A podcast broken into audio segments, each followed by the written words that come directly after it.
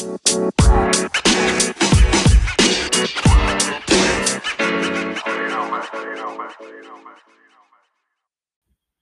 everyone. This is Frank Fear, and thanks for tuning in to this week's edition of Joey P. and Frank.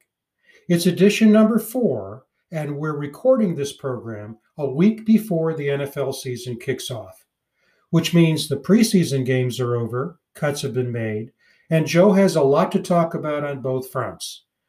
Injuries, too. There's a big one in Baltimore.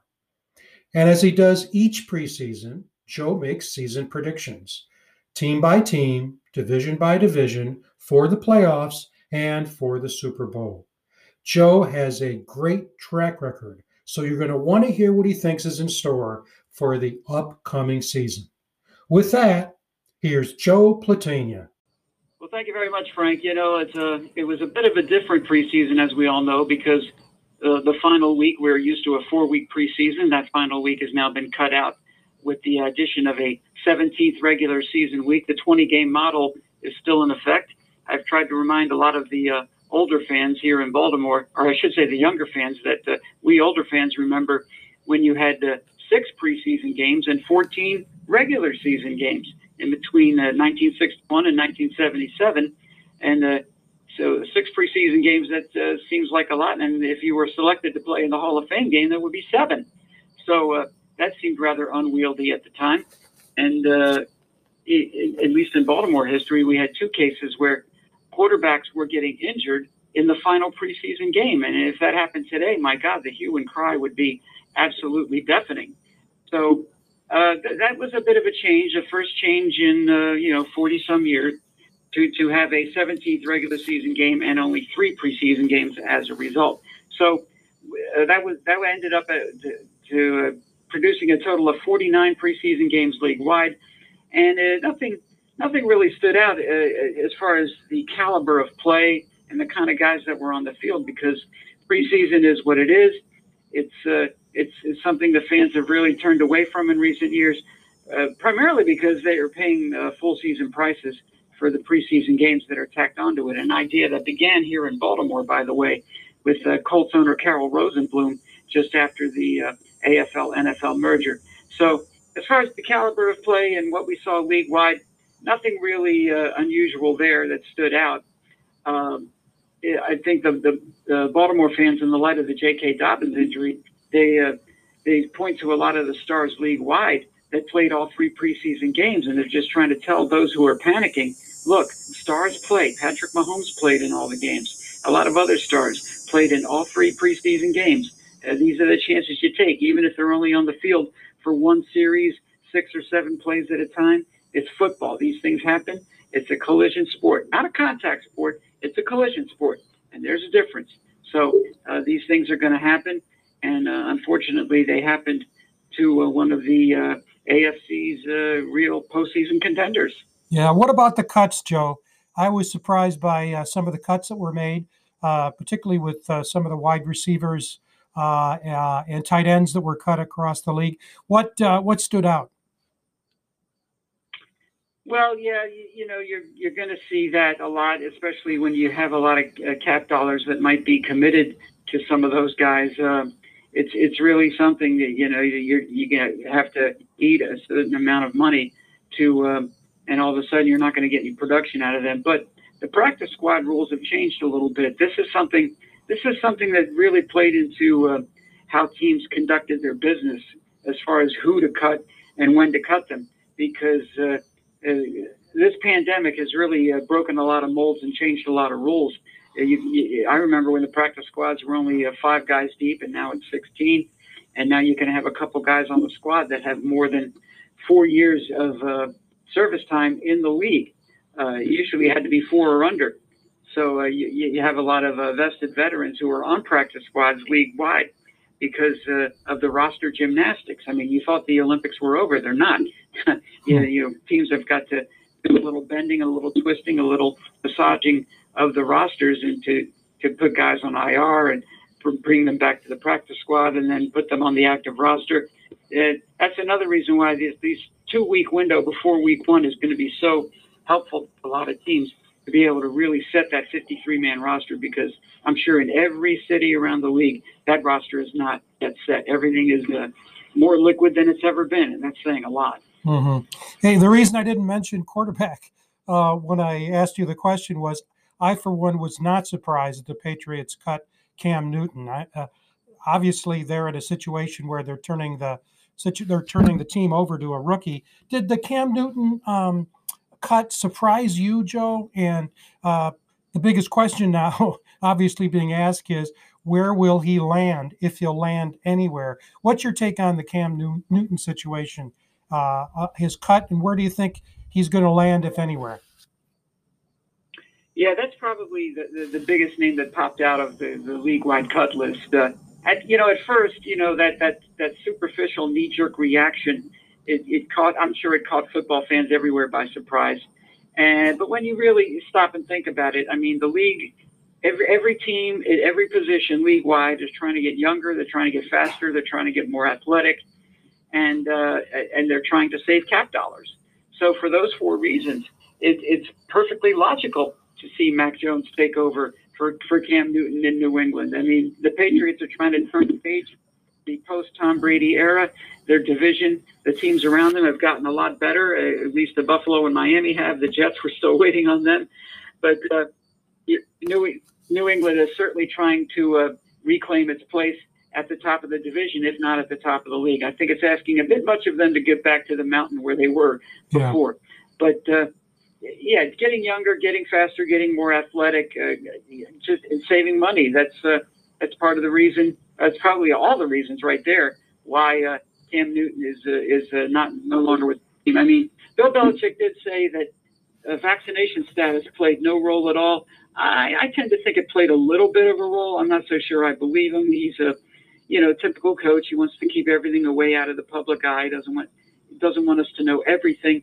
But I think the four reasons I cited earlier are probably the most primary reasons. Now, you look around the league, where could he land as a backup? Uh, you know, I, I got to look at the, the two arch rivals over in the NFC, Dallas and Washington. Uh, Washington, of course, always undergoing some kind of quarterback upheaval. And in Dallas, uh, they seem to think that uh, Will Grier, the former Carolina Panther, is going to be their number two now. But an upgrade from that and go with a former league MVP, a Heisman Trophy winner who's played in a Super Bowl, I would think you would have dumped Grier down to third string and put Cam Newton there in Dallas. So right off the bat, I'd say Dallas and Washington are two uh, likely landing spots, but uh, there definitely could be different. Yeah, some people are speculating that uh, he might be the replacement for uh, Deshaun Watson down in uh, Houston. What do you think about that? Yeah, that's that's another good spot too. I mean, I I tend to not really think of Houston right now because they've fallen out of relevance as far as uh, the league-wide pecking mm-hmm. order. Uh, Dallas and Washington are certainly higher up on that ladder, but Houston, uh, Houston used to be a real quality roster that, that fell apart uh, pretty quickly because you know they didn't manage the salary cap very well. They didn't. They had a coach who uh, underachieved, and you know they had injuries in all the wrong places. So that's what happens in the world of the salary cap. You go from the outhouse to the penthouse, and just as quickly in reverse. Uh, you know, in rather rapid fashion. So, yeah, it would not surprise me if Houston in an effort to really uh, get back on track quickly in a division that's still not all that great, although I think it's a little bit improved, the AFC South. I think if Houston wants to reclaim some sort of footing there, maybe Cam Newton would be a good way to go. Well, let's move on, Joe, to uh, really the icing on the cake today. Every year, you uh, make your predictions about how the season's going to go, and you are really uncanny uh, in uh, July and August uh, predicting um, how teams are going to do in the divisions, uh, what the playoffs might look like in both conferences, uh, and then uh, picking your Super Bowl uh, uh, contenders and contestants. it's just amazing, and you've done it. we published it at the sports column about a week ago. So let's turn to you and let's start with the with the NFC. Let's take it uh, division by division in the NFC, and then we'll move to the AFC, ending with the AFC North, so we, can focus on the hometown Ravens. But uh, uh, I looked at your picks; they look great to me. But let me turn to you and have you talk about those picks, starting with with the NFC. Sure thing. Uh, let's start with the uh, NFC North. The division that the, our Ravens are going to be uh, taking on in its entirety this year, uh, the old black and blue division, as it used to be called way back when. Uh, let's let's go from the bottom up. Uh, the uh, the Detroit Lions, well, they're they're making a few headlines, if only for their new coach, uh, Dan Campbell, a former tight end in the league, who says he wants his guys to bite bite the ankles of the opposition. So there'll always be some colorful headlines coming out of the Motor City. Uh, with Jared Goff at quarterback too, we'll see how he recovers uh, after being traded away by the Los Angeles Rams. Personally, I think it's going to be the same old story in Detroit. I have them going five and twelve. Chicago Bears, a playoff team last year. Um, I don't know. Maybe it was kind of fitting that they were one of the teams involved in that game that was simulcast on Nickelodeon. So that got a few laughs from some people. So uh, I think that was basically a mirage. I think they're going to fall back to the pack this year, especially with the rather head scratching decision to, to play Andy Dalton ahead of Justin Fields at quarterback. I don't know what was behind that, but uh, I have them going 6 and 11. That was a mirage last year. They're going to be out of the playoffs this year. Second place in the North, I got going to the Green Bay Packers. I think the window is slowly closing on Aaron Rodgers and that team up there. I mean, they've been a constant contender, a consistent contender for as long as anybody can, they can remember. But uh, you look back at Rodgers' career, and, and all of a sudden it looks Dan Marino like in that he's only been to one Super Bowl. The difference between him and Marino is that Rodgers won his. But still, that was uh, 11 seasons ago, Super Bowl 45, if you can believe that. Mm-hmm. I have them going at 10 and 7. I'm not so sure that they've really got their offensive line squared away, and defensively, a lot of question marks there. And if the Minnesota Vikings can just stay healthy for once, I think they got a lot of really good defensive players and an, a, possibly an explosive offense. If Dalvin Cook can stay healthy, I have Minnesota going 11 and 6. I think they've been underrated and dangerous. They just haven't been able to see that potential because they've been all banged up. So that's hmm. your a- NFC North: Minnesota, Green Bay, Chicago, Detroit, in that order. Great. Let's move on to the East. All right, the NFC East, uh, you know, a lot of smart Alex, they keep using the NFC East joke. We've only heard it a million times. The NFC East now is where the NFC West was about 12 years ago. A really horrible division. I remember Seattle won it with a below 500 record, and then they won a playoff game. And then uh, that seemed to be the catalyst for that division to turn around. I mean, these things run in cycles. Teams get bad, teams get good. Divisions get bad, and divisions can improve. It's an up and down thing. It's very cyclical. I remember how consistent and powerful the NFC East was in the 70s and 80s. Well, there was no salary cap then, so that explains that. I think the NFC East is going to improve. They're going to send two teams to the playoffs, which is a pretty standard amount. If a division can send three, well, then that's a bonus. But uh, the NFC East, I like uh, Philadelphia to, to uh, bring up the rear at 5 and 12. Uh, Philadelphia is the Houston of the NFC they were a really good quality, consistent team that just fell pretty rapidly. So uh, uh, once Philadelphia can get their receiving corps in check, they, they cut a few people from their receiving corps, including Travis Fulgham, who led the team in catches last year. He faded down the stretch. Uh, Philadelphia does have a good offensive line, even though it's got a bit of an age on it with Lane Johnson and uh, uh, Jason Kelce and a couple other fellas. They're, uh, they're, they're too old in some parts, too young in others the quarterback position is is a head scratcher. Jalen Hurts, how much can he really show? Philadelphia bringing up the rear at five and twelve. I've got the Washington football team falling from first to third at seven and ten. Uh, Washington kind of reminds me of Cleveland. They're, they're, a team that just cannot deal with prosperity. They they they sniff the rare air of success and then fall right back into a morass of mediocrity. Mm-hmm. Uh, now that that being said, Washington does have one of the best front sevens on defense in the league. It's just that offensively, again, the line and what it could be. The quarterback position always seems to be a bit unstable, and their running game. Uh, but they had a, a promising fella in Peyton Barber, but he got cut. Jaret Patterson looked pretty good for the preseason for them, so we'll see if uh, he can help uh, get that team on track. Uh, second place, I have one of the most uh, improved teams in the league. I mentioned this to you and our guests in a previous edition of this podcast. The New York Giants, I have leaping up to second place at nine and eight. I really think a healthy Saquon Barkley, uh, that and a team that's really taken the initiative to improve that offensive line. They just traded for Ben Bredeson from the Ravens. Uh, we'll see how that uh, that helps them, and a, a defense that uh, it always seems to be the calling card in New York. So I'll take Big Blue to go nine and eight and finish second. and the Dallas Cowboys at 11 and 6.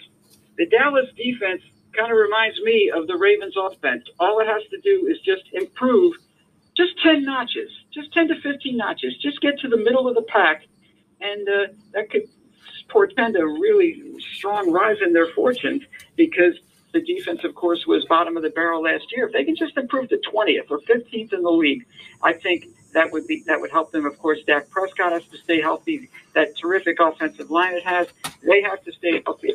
They've got one of the best offenses in the league if, if it is healthy. And plus, the NFC East hasn't had a repeat champion in 17 years. That's a lot. So that immediately takes Washington out of the mix. And if Dallas is healthy, I like them at 11 and 6 and to uh, win the division. Well, a lot of people are going to be happy with with that because we have a lot of New York Giants fans and a lot of Dallas Cowboy fans, and that's. Uh, I agree, though. I think your analysis is spot on. Let's go to the NFC South. NFC South, uh, a, division with a lot of character and a lot of storylines. Uh, I don't know if it's got a lot of uh, juice to it when it comes to you know putting uh, teams through. I, I, I mean, I know the defending Super Bowl champions reside there, but uh, this is a division that has always seemed ready to break out, but not quite. At the very bottom, I got to take the Atlanta Falcons at six and eleven. Uh, their defense was just an absolute league-wide joke last year, costing it several games, including a game in Dallas with the with the uh, that crazy onside kick that, da- that Dallas recovered on them to aid in their comeback. Uh, I don't know. We'll, we'll, have to wait and see on that. Uh, you know, new coaching staff, new philosophy. Let's uh, let's see if uh, that can portend good things there. Uh, I got New Orleans falling from first to third at eight and 9 mm-hmm. I mean, it is a football is the ultimate team game. You, you don't want to point to one person and say, "Oh, he's the difference." But Drew Brees can make a heck of a difference to a team. Uh, it's just the very fact that he's not going to be there anymore. That that's going to give you a big drop off. And then what happened with Hurricane Ida to take them out of their home for the first month? Sure, the, the team and the town they know what to do after what happened with uh, Katrina uh, 16 years ago, but uh, this group of players wasn't around then. So that's something that they're going to have to adjust to. Yeah. Uh, playing their opener, their home opener in Jacksonville, which is kind of strange, but uh, that's the way it's got to be. Second place, by, by default, I'm going to have the Carolina Panthers at nine and eight. Uh, uh, Coach Rhule is uh, a fella that uh, is being tapped to really uh, uh, make things happen pretty quickly with the Carolina Panthers, and they've been a pretty mediocre team, mediocre to below mediocre these last few years. But if Rhule can do what Brian Flores has done in Miami, I think Carolina can make the same kind of rise that the Dolphins had. So I'll have Carolina at nine and eight. But the prohibitive favorite there, you're defending Super Bowl champions uh, at 13 and 4, I'm going to go with the Tampa Bay Buccaneers in the salary cap era to bring all 22 of your starters back on off. Done. Well, they did do it, so you know I guess you I guess it is possible. But uh, Bruce Arians is a very fine coach, and that that Tom Brady guy is pretty good too, as well as a, a defense that really made a difference against the Kansas City Chiefs in a 22 point win in the Super Bowl. So Tampa Bay, Carolina, New Orleans, Atlanta in that order. Yeah, what you said, Joe, is so true in terms of, particularly in this era with the business model the way it is, for them to bring everybody back from uh, the starting perspective is just, just almost a miracle. It's certainly extraordinary, no question about that. Uh, let's uh, let's uh, doing uh, cleanup here would be the the NFC West. NFC West, uh, to me, is the uh, second best uh, division in football. It's got a lot of real solid outfits here. Arizona added a lot of nice pieces over the offseason, but I have them going eight and nine. It's just a numbers game. It's just too tough in that division. So they'll be respectable. They'll they'll upset a few apple carts, but it's just too tough because uh, uh, San Francisco is going to be healthier. I have them finishing third at nine and eight. Uh, it looks like Trey Lance is going to see some field time. We don't really know if he's going to be starting, but he's a, one of those small school quarterbacks at uh, uh, North, North Dakota State. Uh, as a Towson grad, uh, North Dakota State's knocked us out of the uh, playoffs twice. So I know all about that program, including the 2013 uh, FCS national championship game. I mean, I'm, I'm well acquainted with those Bison, and uh, they turn out some really fine football players. And second place, uh, as I've mentioned many times, the Seattle Seahawks, they're the NFC's Ravens. Just, they got a dynamic quarterback. They're always in the mix. They always provide a lot of excitement, and they've got a great, great fan base. They remind me a lot of Baltimore in the NFC. I have them going 11 and 6 and finishing second. And even though the Los Angeles Rams have had a few well placed injuries like Akers in the backfield, they went out and got Sony Michel. I'm not so sure that's an upgrade, but you know you got to have some kind of stable running presence there. And uh, you have a defense with Aaron Donald and it's always going to be contending. And of course, Matthew Stafford can pro- probably spread his wings and really show what he's all about. I think he's a, quite a fine quarterback, but uh, maybe he's finally got the kind of team around him that uh, that can make things happen. So I got the Rams at 12 and 5, taking that division and uh, making a deep playoff run too, as we'll get into a bit later. So Rams, uh, Seahawks, 49ers, Cardinals, top to bottom. So let's move on to the NFC playoffs the seventh seed I have as the New York Giants. I think uh, they, their rally is going to be enough to snag that final wild card spot. Number six, uh, Green Bay, they're always in the mix. Uh, since I have Minnesota winning that division, Green Bay is going to have to go the wild card route. Green Bay at six. Uh, Seattle, uh, same thing as Green Bay. Uh, Seattle's a fine team. I don't have them winning their division though, so Seattle is going to have to be the fifth seed and take a take the wild card route.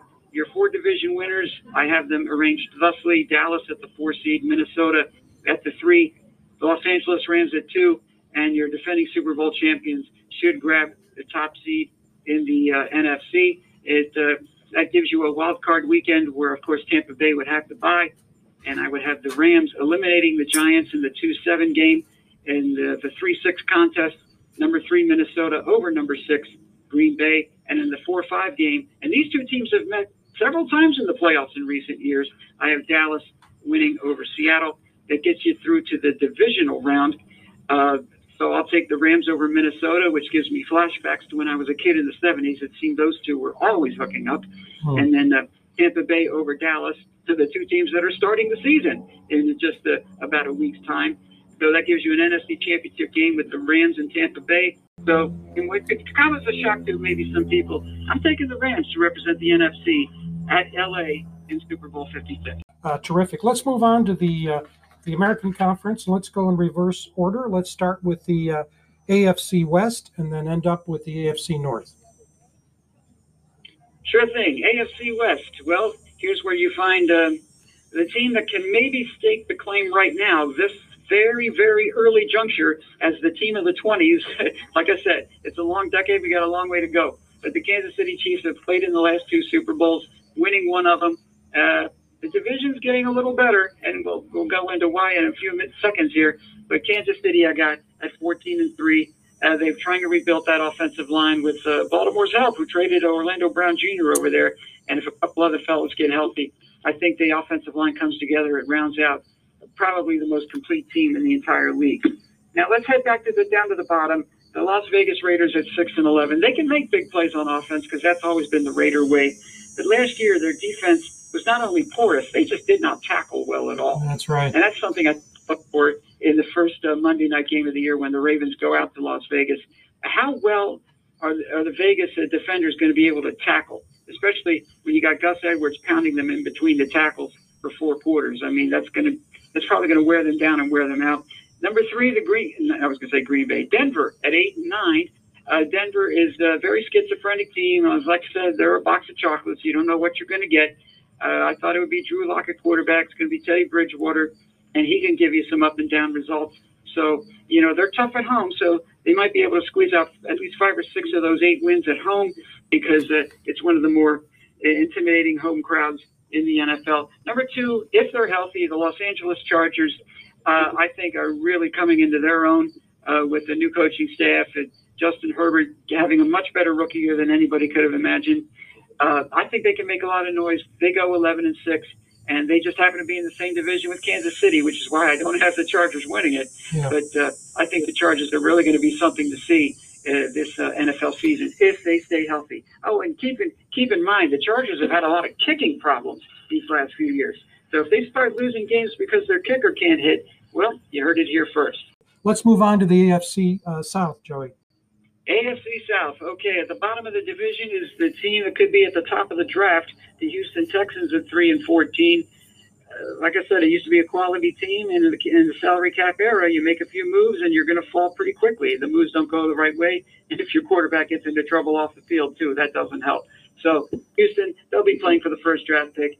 Uh, the team just above them, Jacksonville, I have them going six and eleven, a little bit of an improvement there. Although there's some rumblings that Urban Meyer's uh, collegiate coaching style isn't going over all that well. And plus, even if it was going over all that well, he's a rookie coach in this league. But Trevor Lawrence, I think, is good for a couple of wins on his own. So, you hmm. know, he, I think he's going to have a fine year. I don't, I don't know about offensive rookie of the year. He, he might be able to pull that off, but we'll have to wait and see. Uh, it, uh, it's a two-tiered division, so num- numbers two and one are miles ahead of three and four. And number two, I got the Tennessee Titans again. Uh, Derrick Henry. The, I found this out the other day, and I was kind of surprised. He's the only fella to have run for 2,000 yards in a season at the high school, collegiate, and the pro levels. He's the only guy that's done that, and uh, he's going to be uh, working behind a pretty good offensive line. I, I think Ryan Tannehill's played over his head his last couple of years. I think he's going to come down to earth a little bit, but uh, he still uh, he still does a really fine job. Uh, the defense. Uh, it sounds very Raven-like. Tennessee hasn't got much of a pass rush in recent years, so if they can improve that part of their game, uh, they might do better than the 10 and 7 who've got them earmarked for it. And at the top of the AFC South, despite some uh, injury problems, uh, Carson Wentz, T.Y. Hilton, I got right now the Indianapolis Colts at 11 and 6, winning the thing. Uh, you know, if, if Wentz is healthy, he's an upgrade over Rivers. He's certainly younger, and uh, they they build from the inside out. They get good line play in the offensive and defensive lines, a lot of quality and a lot of depth there.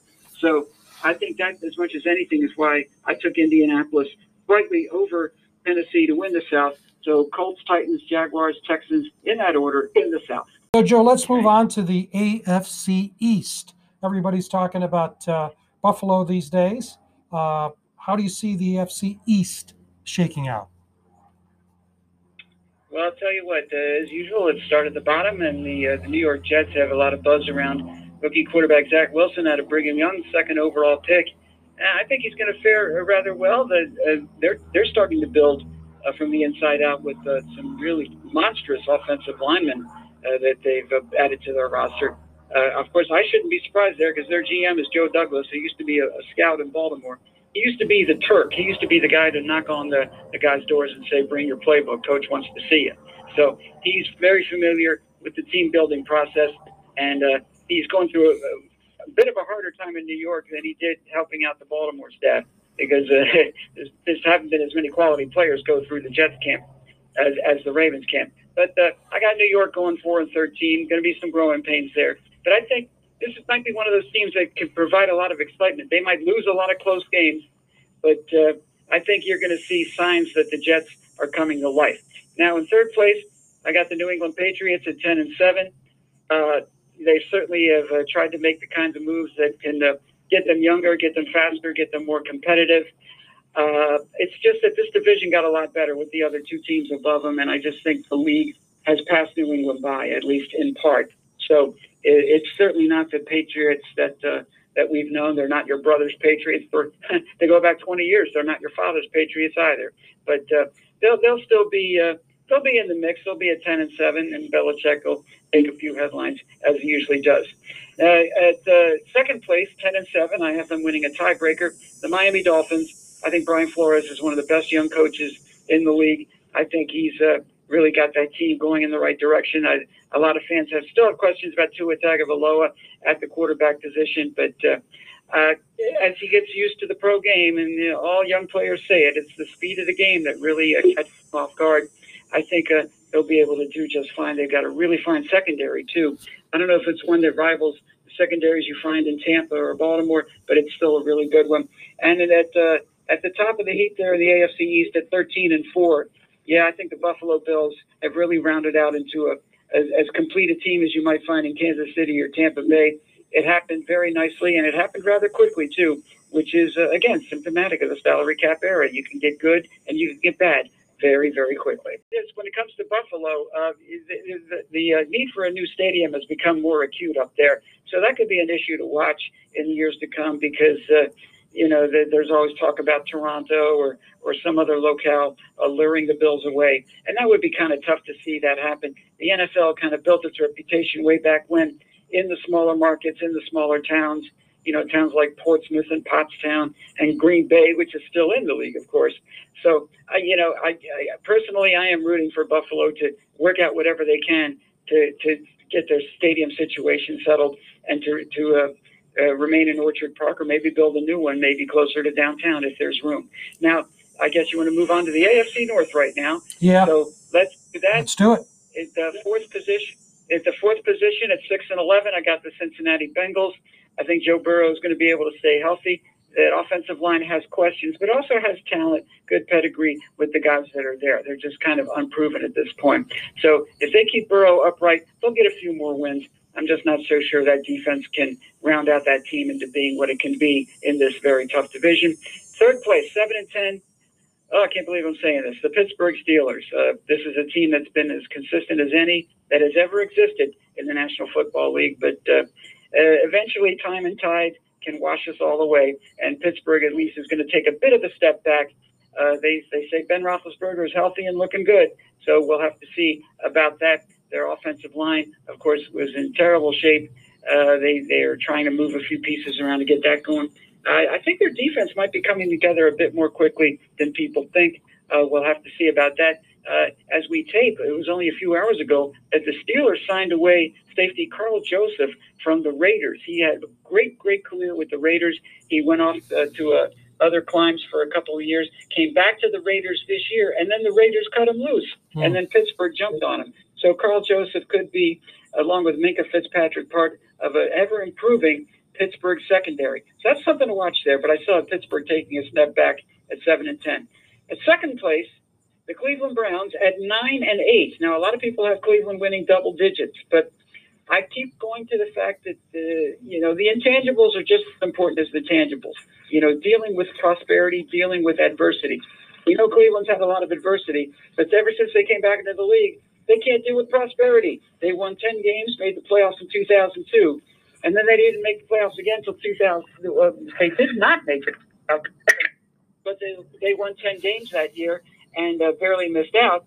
And uh, then all of a sudden last year they won 11 games, but the, you know they've got basically got handed a, a golden opportunity on a silver platter by an imploding Pittsburgh team, and uh, Cleveland had a, they went seven and two in close games against a weak schedule.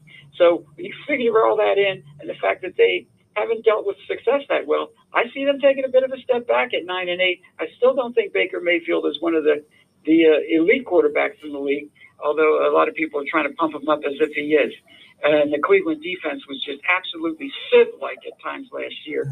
Uh, I'm not so sure they've improved all that much in the back end. They they signed John Johnson, Troy Hill, a couple of free agent DBs, so it might be tougher to pass on the Browns. But if you can still run on them, and you know the Baltimore Ravens can do that, I think that that Cleveland won't have the close games go their way, which is why I'm dropping them to nine and eight. Still a second place team. Baltimore to me is the prohibitive favorite in the division at 12 and five. It has that uh, culture, it has that mentality, and it has the talent.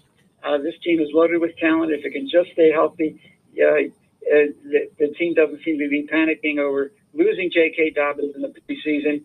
Uh, sure, it's a tough loss, but it's one that they uh, will have to deal with. And again, that two week window between the last preseason game and the opener gives them plenty of chances to do their due diligence, see if they want to bring anybody in off the street. And even if they don't, uh, Gus Edwards, Ty'Son Williams, Justice Hill, if healthy, you've got a lot of guys who can catch the ball, do blitz pickup, and of course run between the tackles.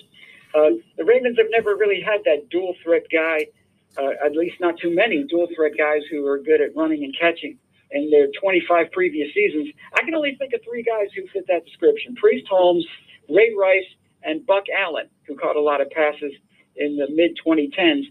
So if, if they can get both uh, Ty'Son Williams and Justice Hill to be dual threats, along with uh, Gus Edwards being a four quarter guy to wear down the middle of a defense, uh, then that could open up a passing game that definitely needs improving. And if they can just improve, like I said with the Dallas defense, if the Baltimore offense can just improve 10 knots, maybe go from 30 seconds to 20 second on passing offense, that could be enough to ride a great defense onto a, a 12 and 5 record and a division title. Let's move on to the playoffs. Playoff time. The AFC seeds. I have uh, the Tennessee Titans grabbing the seventh and last spot there, with the Miami Dolphins just above them, and uh, the LA Chargers at the fifth seed. Uh, so you've got a couple of new teams there. Uh, league wide, I should have mentioned this earlier. League wide, I have a total of five new teams in the playoffs because it, this is remarkable. Ever since 1990, when you started having seeds in the NFL playoffs, ever since 1990, all the way up through 2020, you've had at least four new teams league wide in the playoffs every single year since then, which is a pretty amazing run. There was one year I remember, I think it was 2003, you had eight new teams mm-hmm. take up the playoff spots. That's that's the world of the salary cap for you. So two of the new teams, the Chargers I have at the fifth seed, Miami at six, Tennessee at seven, and then the division winners, uh, Indianapolis at four, Baltimore at three, Buffalo at two, and Kansas City at the one. So that gives you Kansas City with the only bye. Wild card weekend. Oh my goodness, we might have some Music City Miracle flashbacks. Uh, no, I got Buffalo beating the Tennessee Titans this time. I got Baltimore taking out Miami. This would be their if that comes to pass, that'll be the third time they've met in the playoffs already. And then in the other uh, four-five matchup, I would have the LA Chargers taking out the Indianapolis Colts. That leads you over to the divisional round an intra-divisional battle, but I have Kansas City beating the LA Chargers in what could be a really good game for a divisional round game, and then an old AFC East game from way back, Baltimore beating Buffalo. Uh, that game would, would be in Orchard Park, but uh, Joe Ferguson and O.J.